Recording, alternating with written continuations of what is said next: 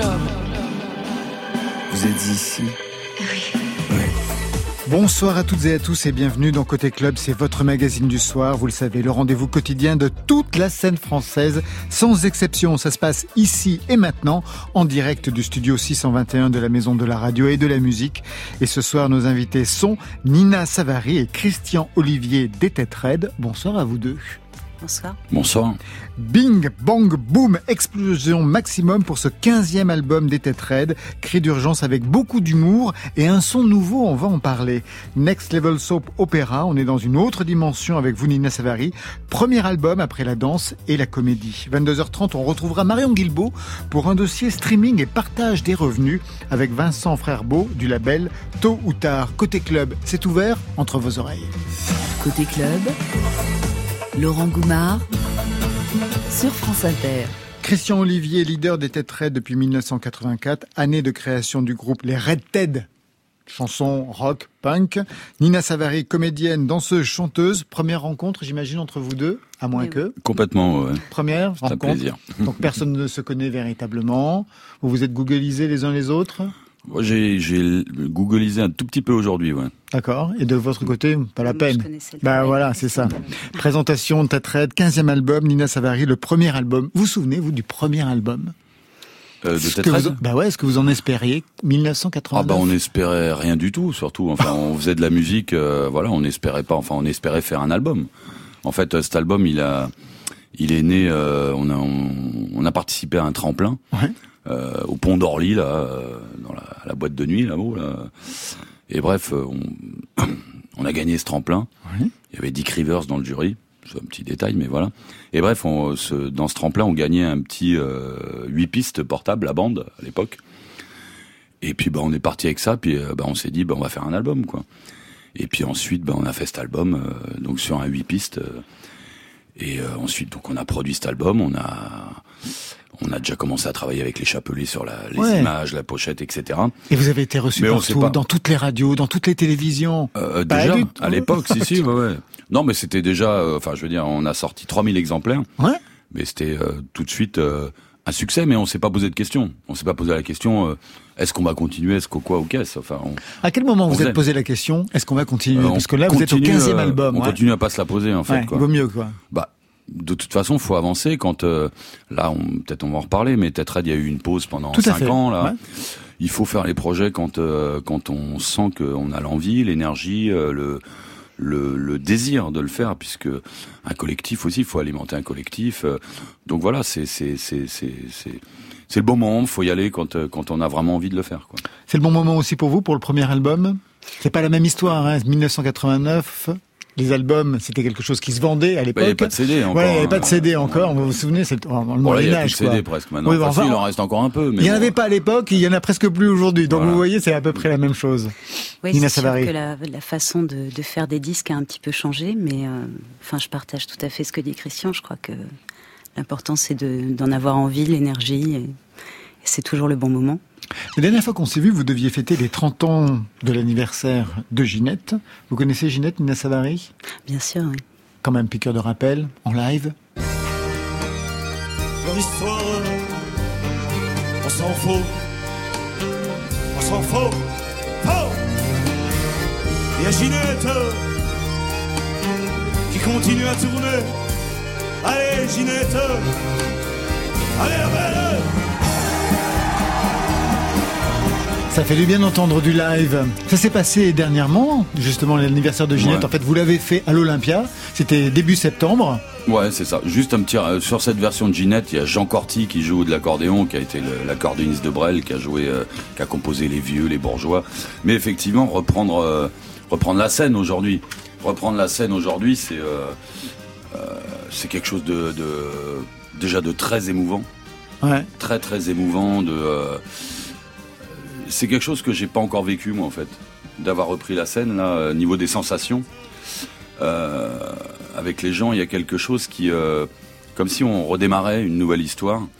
Euh, il y a bien entendu tout, tout, tout ce qu'on a fait avant. Bien entendu, oui, mais Mais il y quand a même. quelque chose qui, On est en train de réécrire une histoire. C'est le début d'une nouvelle histoire. Et ça se passe toujours pareil pour Ginette? C'est-à-dire il y a toujours cette lampe de cuisine qui descend sur un long câble que vous balancez comme ça à travers la scène? Ça c'est Ginette, c'est elle qui décide, c'est plus moi. Là, ah, c'est plus. Euh...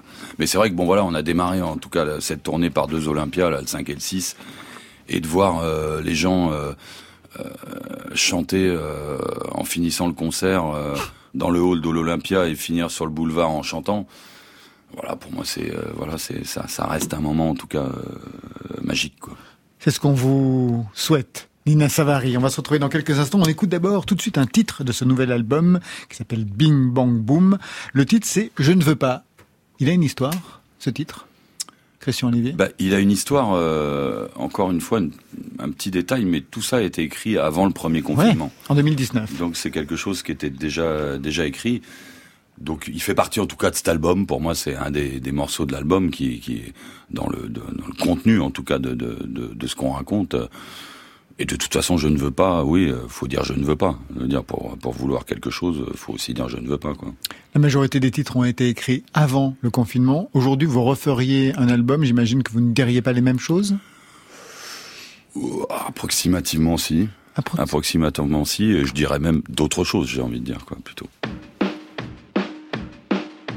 Je ne veux pas être en plastique, je ne veux pas être hermétique, je ne veux pas de ce bonheur, je veux d'abord mourir de peur, je ne veux pas me lever le matin, je ne veux pas être certain, je ne veux pas qu'on me dise attends, je veux brûler tout ça maintenant.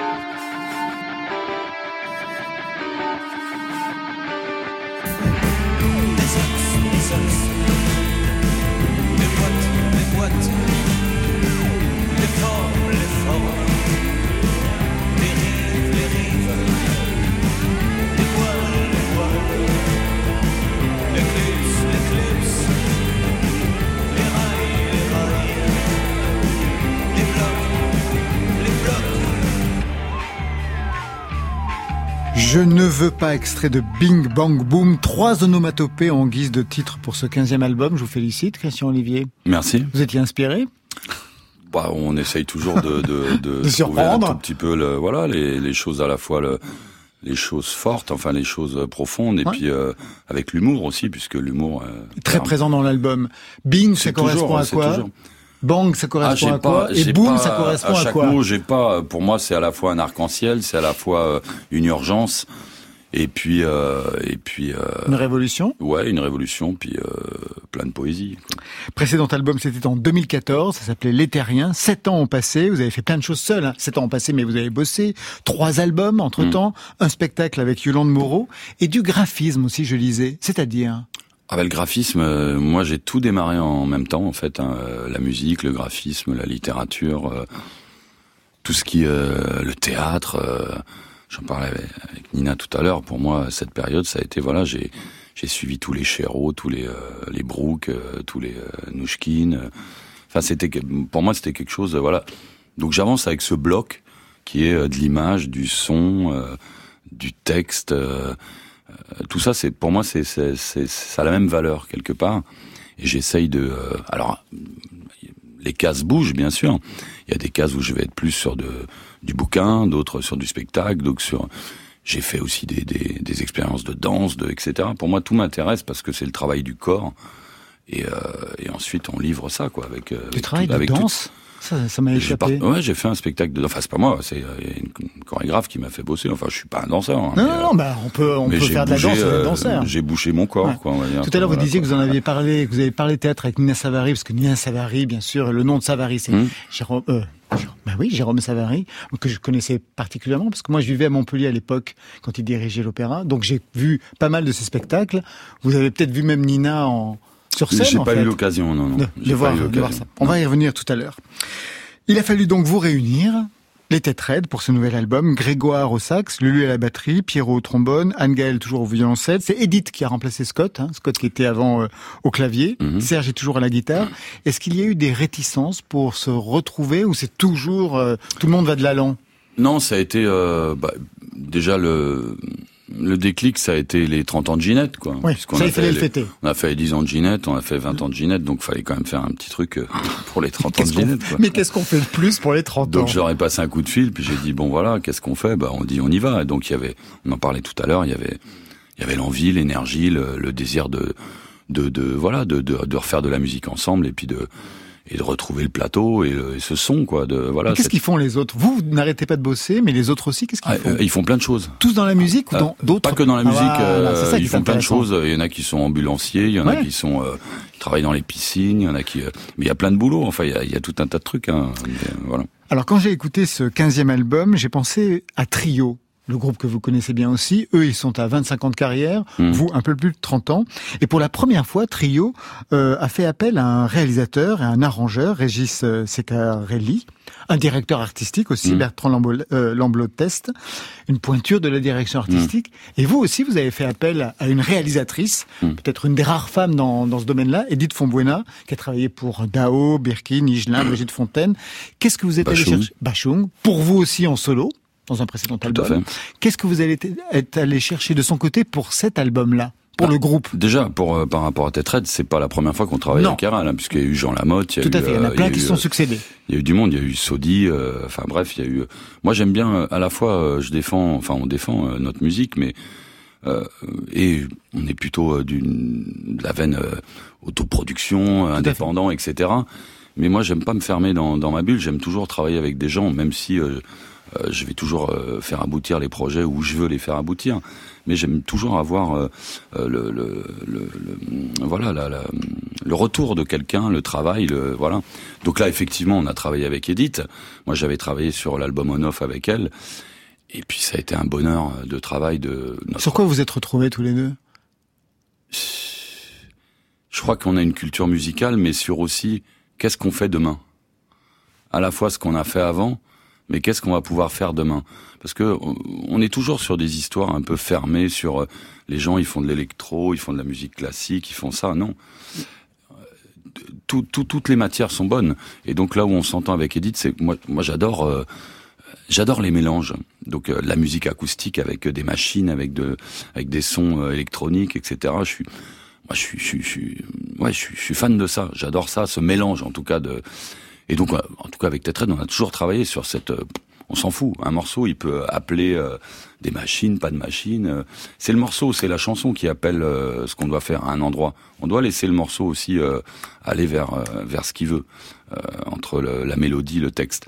Et avec Edith, effectivement, ben, on s'est trouvé sur sur cette cette envie de, de proposition, quoi, de dire oui, tout est possible, tout est possible, et et on a cette relation tous les deux où on est dans un dans une cour d'école quand on fait de la musique ensemble, c'est ah, c'est euh, c'est c'est le bonheur, c'est tout le temps la joie, quoi. Il y a un titre qui clôt l'album, un titre qui n'est pas de vous, mais du poète Jean-Pierre Siméon, extrait. Vous de grâce qui dormez dans un sommeil à triple tour, qui n'avez plus d'oreilles que pour votre sang captif, et dont les yeux absurdement ne voient que leurs paupières. Souvenez-vous des visiteurs de l'aube, les grands perdants du jeu de dupes des pouvoirs.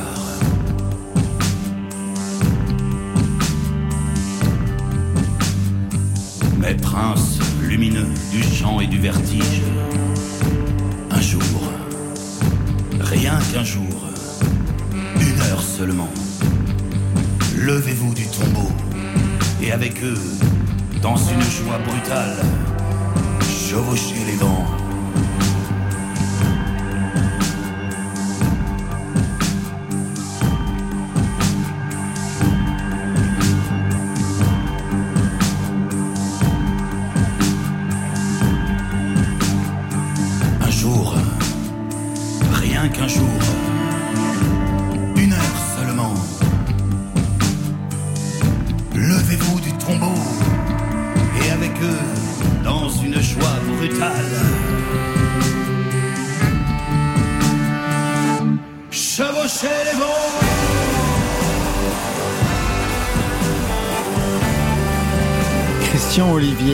Que raconte ce texte très lyrique de Siméon pour le mettre en musique à la fin de cet album Vous qui êtes euh, Bah. particulièrement attentif à la dramaturgie.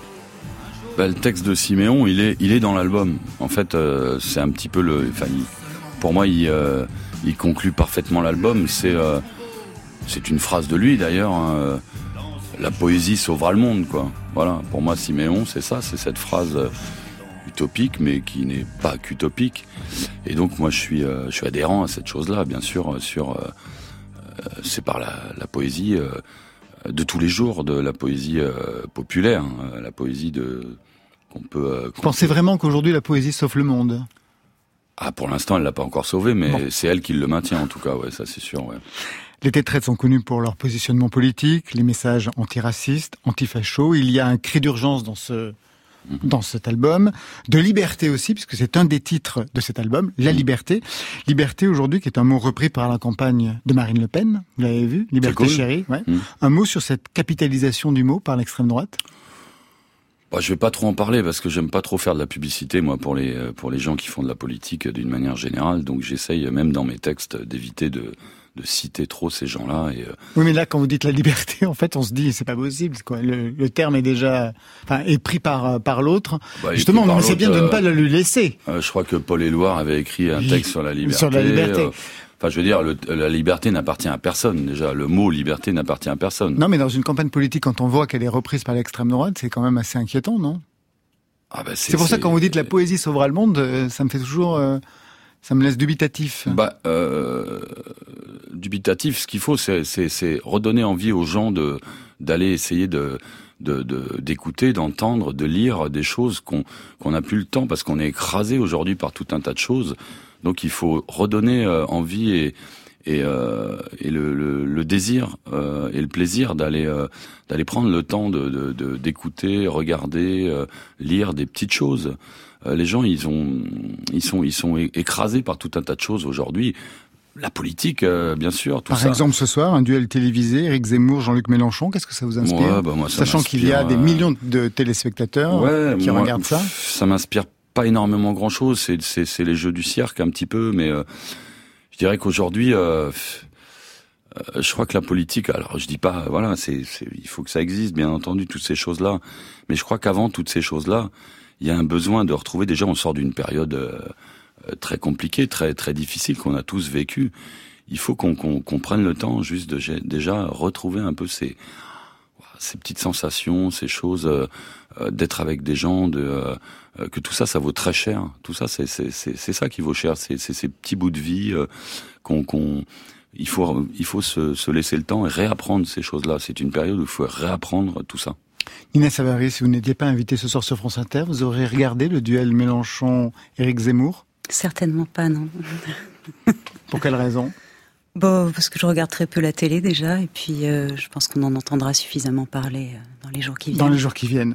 Vous avez en parallèle un projet, c'est pour ça que je reste quand même sur la dimension politique, vous avez un parallèle, un projet sur les poètes russes de la Révolution de 1917, euh, Mayakovsky, Mandelstam.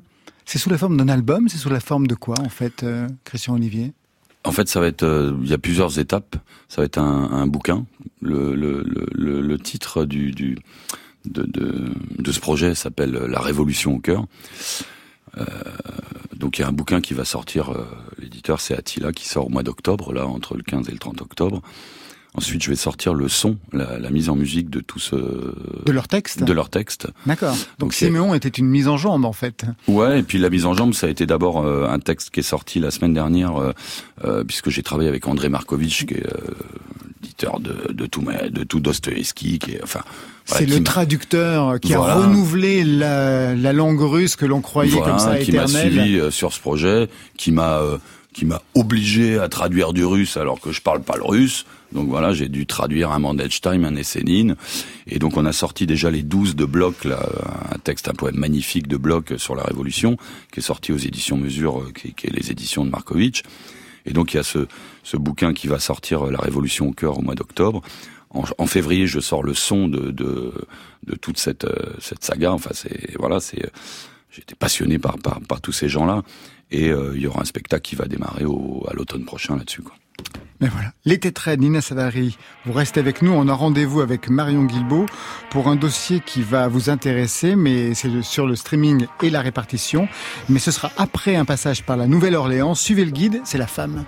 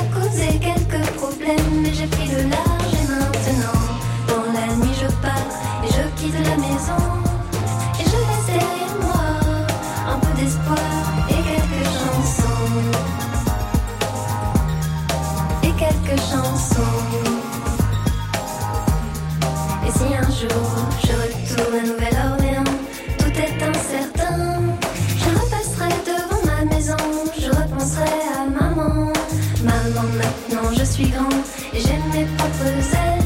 Si tu me voyais, tu serais fier, mais tu n'es plus avec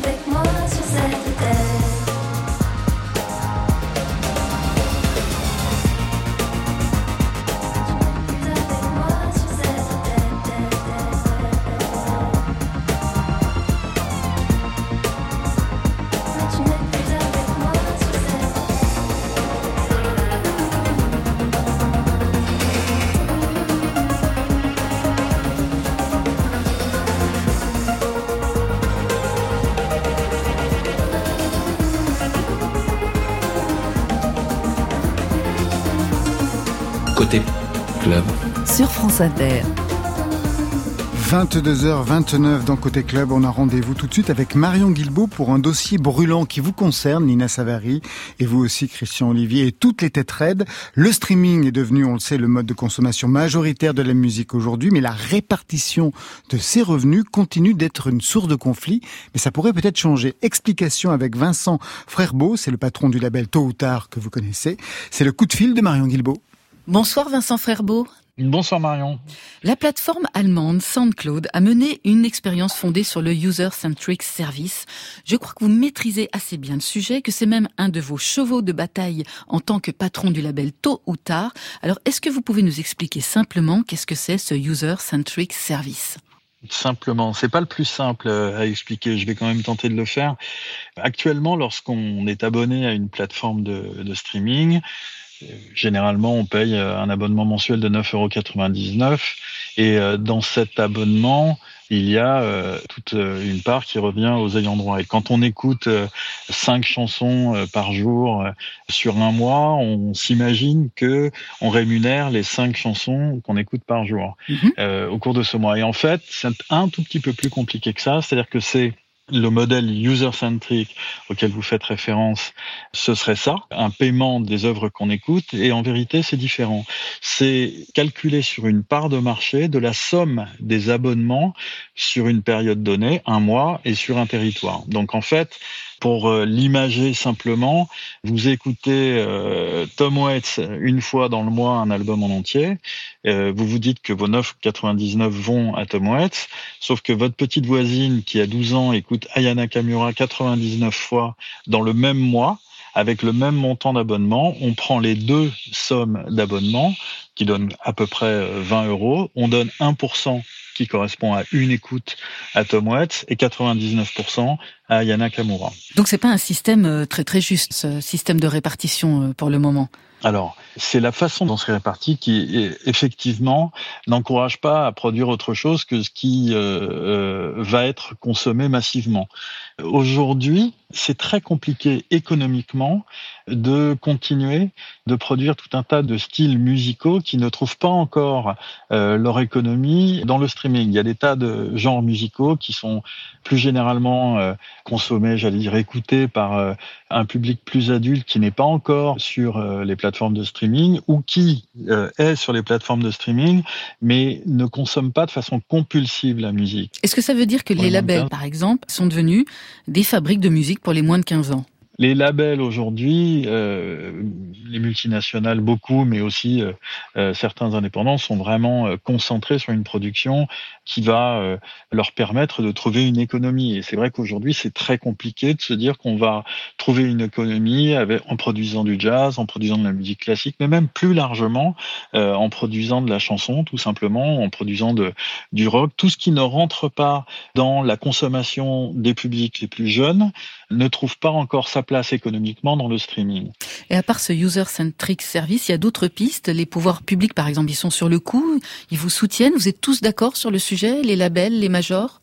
Non, on n'est absolument pas tous d'accord parce que les intérêts sont, divergents et les pouvoirs publics malheureusement ils ont évidemment un mot à dire sur, euh, sur tout mais ils n'ont pas la main parce que là on parle de lois internationales, on parle de plateformes qui sont euh, régies la plupart euh, aux États-Unis, sauf Deezer qui est française, mais Deezer a fait la promotion de, du user-centric et a appelé autour de la table les pouvoirs publics, les multinationales, les indépendants pour essayer de les convaincre.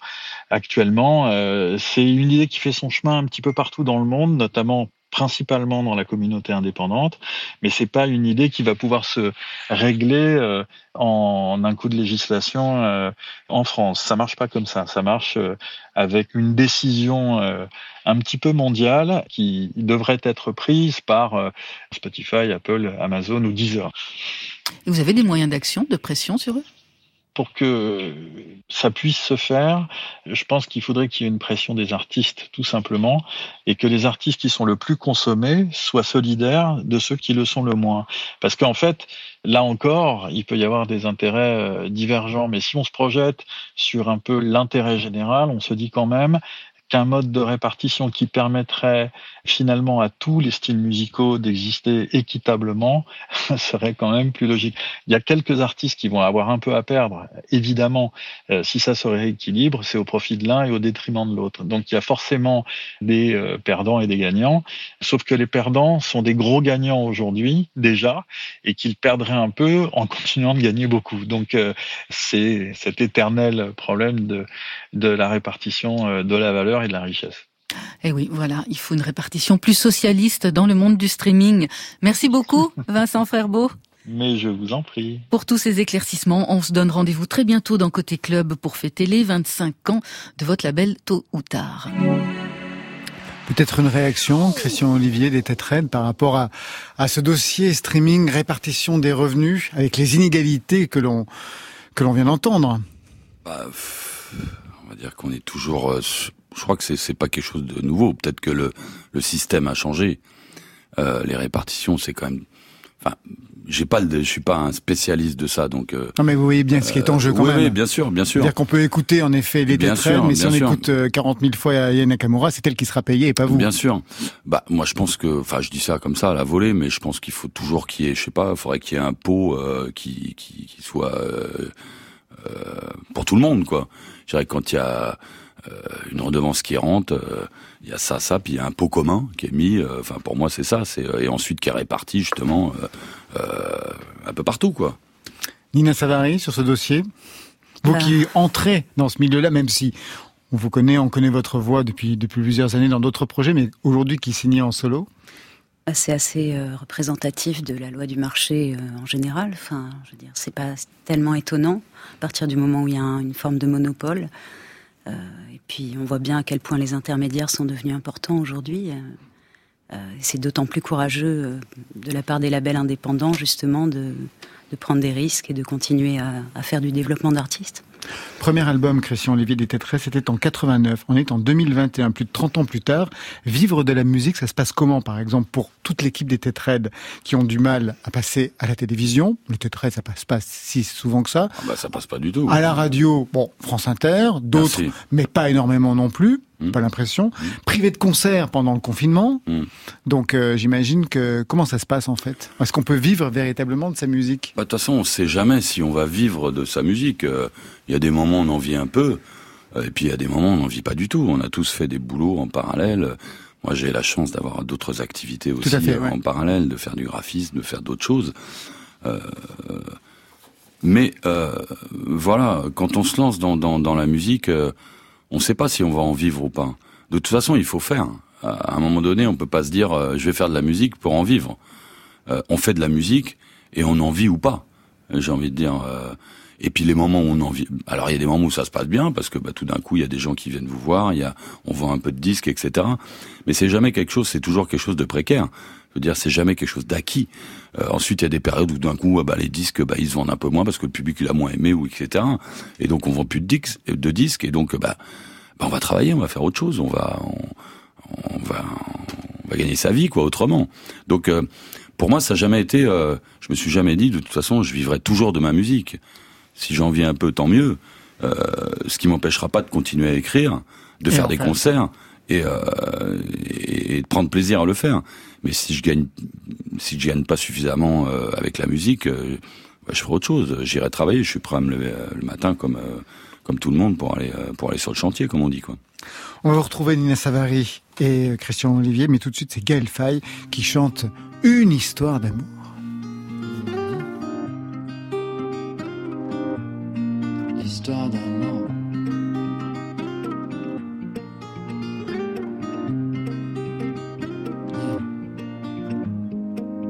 Tu sais ce qu'on dit, y a pas d'amour, y a que des preuves d'après le juge. Toi t'existais depuis toujours, moi je te cherchais comme une excuse. Médicaments sans ordonnance, évidemment t'es l'évidence. Téléguidé par tes pouvoirs, auprès de toi chaque jour est victoire. Je veux m'endormir à tes échos, éternité cœur en dépôt. Terrain miné sera notre histoire, oh terminé de douter pour une fois. kitoko na yo lokola sanza na minzoto likolo yo nde motema epona o yo nde nalinga Histoire d'amour, histoire d'amour, histoire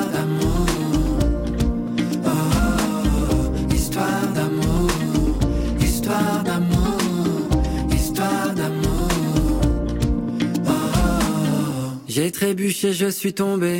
Tu m'as touché, j'ai succombé. Obsolescence déprogrammée.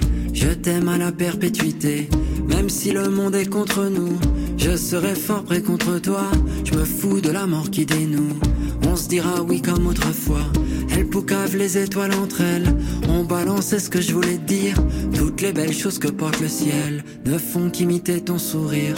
Nakoko vanda kimia te mokili ebongi yeyeba bolingo yanga na yo suka seliwa. Histoire d'amour,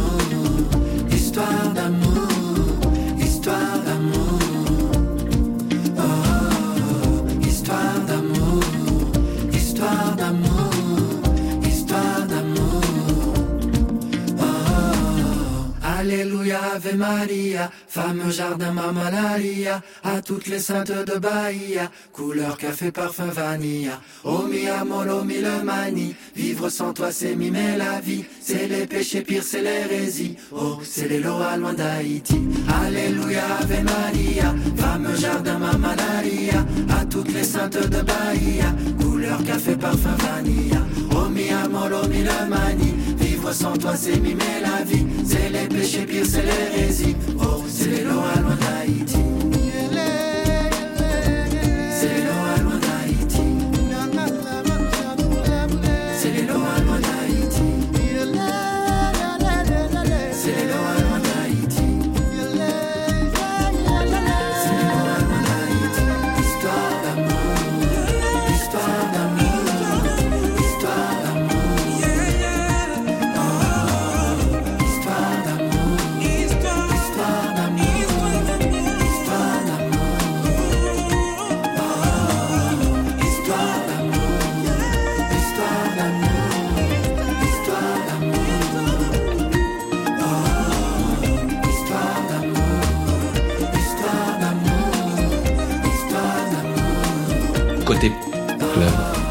France Inter. Côté club ce soir, c'est avec Christian Olivier, le leader des Têtes Raides, et Nina Savary qui signe son premier album, Next Level Soap Opera. On va y revenir. Nina Savary, comme son nom l'indique, fille de Jérôme Savary, le maestro du grand Magic Circus, et eu beaucoup de mise en scène, euh, plus que baroque, on va dire, quand j'habitais Montpellier, parce qu'il est travaillé à l'opéra. Je me souviens d'une mise en scène avec Alice Sapritch, mais c'est une autre histoire. Alors ça revient dans tous les portraits qui vous sont consacrés. Vous avez débuté sur scène très tôt, 4-5 ans à la Scala de Milan. Rien d'étonnant quand on est une enfant de la balle et que son père est dans le spectacle. Vous avez joué de la comédie, vous avez dansé. À quel moment, Nina Savary, vous avez pris conscience que la musique, que le chant pouvait être votre domaine? Bah, tout de suite, je crois. Euh, à la Scala, je, je jouais dans l'histoire du soldat de Stravinsky. De Stravinsky, oui. Et euh, je faisais un petit passage avec ma mère qui était enceinte de ma sœur Manon à l'époque. On, on dansait tous les deux dans un, toutes les deux dans un, un tableau assez angélique. Et je chantais, euh, mais évidemment d'une voix d'enfant de 4 ans, donc personne ne m'entendait, mais je, je chantais déjà. Et plus tard, vous, J'improvisais. et plus tard, vous avez eu une formation lyrique. Oui, j'ai. Parce que ça s'entend un peu dans l'album, justement, ouais. ouais. Je, oui, il m'arrive aussi de, de, de chanter de, de l'opérette, des rôles de fantaisie à l'opéra. Dernièrement, le dernier rôle d'opéra, c'était quoi pour vous? Eh ben, juste avant le confinement, on a repris La vie parisienne de Jérôme à l'opéra de Metz et à l'opéra de Massy. De Jérôme et de Jacques Offenbach. Oui, enfin sa version. Sa version, oui, parce que c'est vrai que elle emporte tout, sa version, généralement. Bien sûr, c'est vrai que je- je- je- j'oublie de préciser qu'il s'agit d'Offenbach comme si tout le monde connaissait la vie parisienne, mais ça n'est pas forcément le cas. C'est le grand classique d'Offenbach, évidemment. Avec quelle musique, quand même, vous vous êtes construit hors ce répertoire lyrique et classique, Nina Savary, pour aujourd'hui signer ce premier album et avoir eu d'autres aventures musicales, on va en parler? Euh, bah, avec des influences euh, très mélangées en fait. Euh, euh, aussi bien jazz euh, par mon père qui était fou de bebop, qui jouait de la trompette et de la batterie et qui avait toujours euh, des musiciens sur scène avec lui, que par le tango, par la chanson française. Ma mère elle-même est, est chanteuse, elle a aussi signé quelques albums, notamment avec Resvani. Ouais. Voilà, donc j'ai des influences euh, à la fois classiques et en même temps, euh, j'ai été très marquée euh, par la musique anglo-saxonne, et notamment le rock psychédélique et, des, chanteuses comme Johnny Mitchell, Bobby Gentry, donc, mais cet album est un peu le fruit de tout ça, mais avant tout, je crois que c'est surtout comme une petite euh, dramaturgie de, comédie musicale, c'est-à-dire que c'est un peu comme un personnage un peu épique comme ça, dont on suivrait les aventures dans, dans à travers les titres de l'album. Et vous, Christian Olivier, avec quelle musique vous vous êtes construit? Qu'est-ce qu'on écoutait chez vous? Ah, Moi, ça s'est construit avec euh, tout un tas de choses. Hein. C'est un mélange, quoi. C'est un mélange de bah, de, de, de, variété au départ. Euh, Bien sûr, ce qu'on entend à la radio. Voilà, de variété, puis ensuite, euh, bah, tout, euh, tout, tout, tout, Moi, j'ai beaucoup écouté de, de, de, de, rock des années 50, 60. J'étais fan de ça, et puis ensuite tout le tout le rock, Rolling Stone, etc. Et puis et toute la période des années 80, enfin fin 70-80, avec les Clash, avec tout ce qui est la, la culture punk, le, le ska, etc. C'est ce qui vous a fait monter sur scène. Euh, ouais, entre autres. Plusieurs aventures avant d'arriver à cet album Nina Savary, des aventures musicales, dont celle-ci en 2020, le groupe Institut. J'aurais pu être ailleurs, j'aurais pu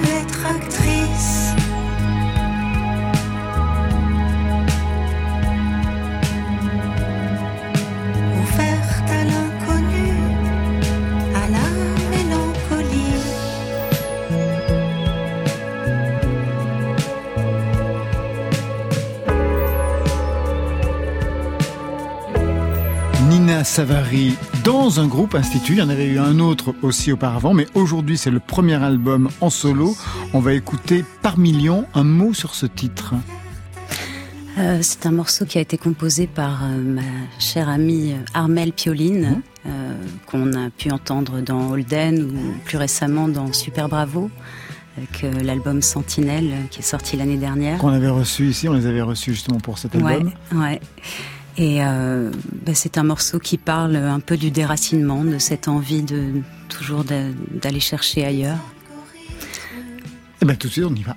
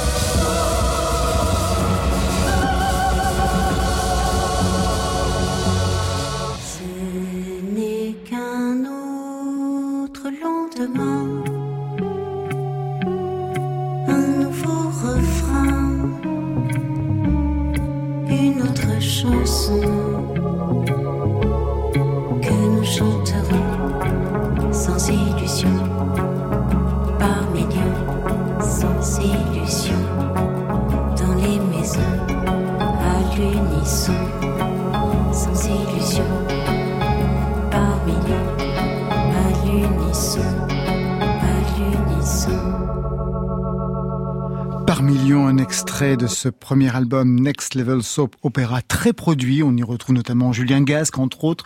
Il y a plein d'idées pour chaque titre. On vient de l'écouter. C'est comme s'il y avait plusieurs morceaux en une seule chanson. Nina Savary interprète. Pas envie d'écrire? Si, bien sûr. Je crois que venant du théâtre, euh, j'ai toujours été habituée à, à aller beaucoup plus loin euh, dans ce que je peux exprimer euh, à travers les chansons ou les textes des autres. Les autres, oui, mais à un moment donné, il va falloir passer à la première Peut-être un, personne. un besoin de, de travestissement pour aborder des sujets justement qui sont les plus personnels et les plus proches de, de mon intimité. Euh, oui, j'écris, oui, mais euh, j'ai beaucoup de pudeur encore à, à signer vraiment. à signer vraiment les textes Ouais. euh, pour, pour cet album. Qu'est-ce que vous leur avez donné comme direction, justement, pour que ce soit un album personnel, même s'il est écrit par d'autres? Ben, c'est vrai que c'est un album solo, mais c'est quand même aussi avant tout une œuvre collective. Il y a énormément d'amis qui y ont participé. Euh, sont bien sûr des artistes que j'admire énormément, comme euh, Julien Gasque, Eddie, Eddie Cramp, euh, Laetitia Sadier qui a participé aussi, Armel Pioline ou Chris Cummings. Euh, mais ce sont avant tout des amis très proches, c'est-à-dire euh, des gens avec qui je partage une vraie intimité et avec qui j'ai déjà collaboré pour d'autres projets. Donc, euh, euh, Donc ils vous connaissent très bien. ouais, et ce sont des chansons qu'on a façonnées ensemble et qui ont été vraiment écrites euh, sur mesure pour cet album. Sauf une, mais qui peut-être vous correspond, ce sont les mots d'une autre. Elle a été chantée par une autre. Elle a été chantée par Jeanne Moreau.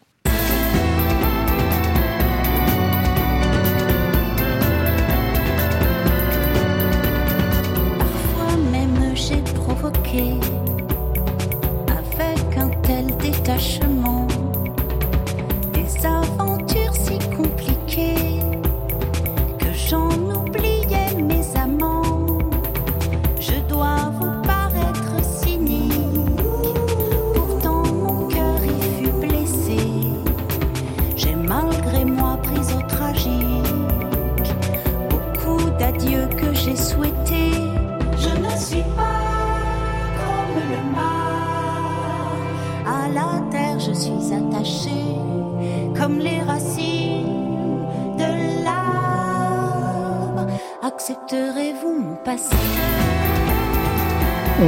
je ne suis pas sage. Ça vous définit alors cette chanson chantée par Jeanne Moreau? Et je vois encore le lien avec Resvani, puisque Jeanne Moreau a chanté beaucoup de textes de Resvani. Resvani qui a fait un album avec votre mère. En effet, mais, Donc il y a quelque chose là, de on- biographique qui se joue là-dedans. C'est vrai, mais euh, on- sort vraiment de, de, de la chanteuse, de, enfin de, de, Jeanne, de la Jeanne Moreau qu'on connaît. Euh, c'est, quand même une pépite qui est assez, assez méconnue, dont elle a signé le texte d'ailleurs, que je trouve très beau.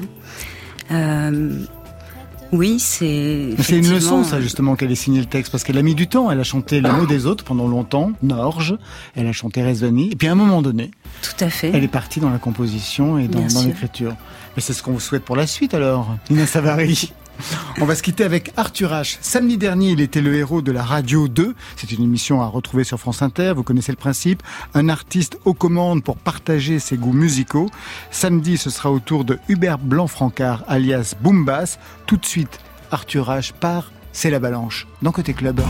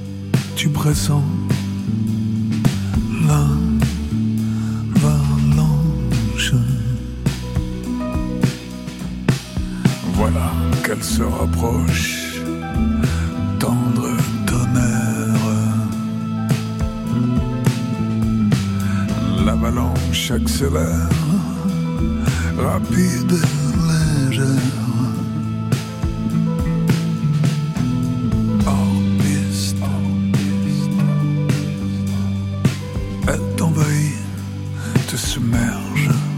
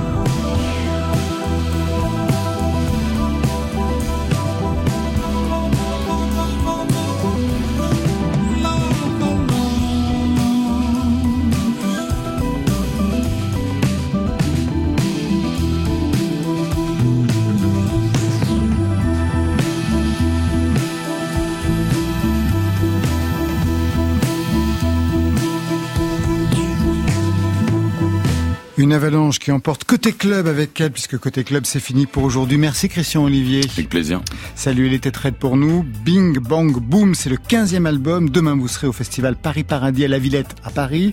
Et la tournée se poursuit avec samedi Ris Orangis, le 30 à Brest, le 15 octobre à Clermont-Ferrand, le 9 février retour à l'Olympia à Paris pour cet album et plein d'autres dates. Nina Savary, merci à vous.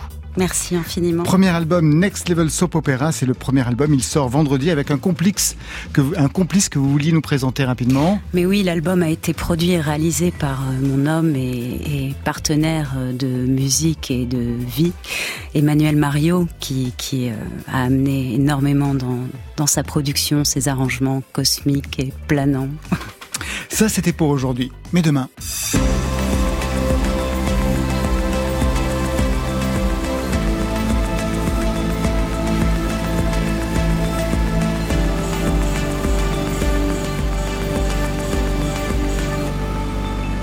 Demain, ce sera cosmique et planant. Côté clubbing avec le mix live de C7. À ses côtés, Julia Piala qui signe son premier roman musical et sociologique. Quand la ville s'éteint, c'est l'histoire d'un fils d'épicier qui se rêve en rappeur dans le 10e arrondissement à Paris. Merci à toute l'équipe du soir, à la réalisation Stéphane Le Guenec, technique Julien Dumont, Florian Dorémini, à la programmation, bien sûr.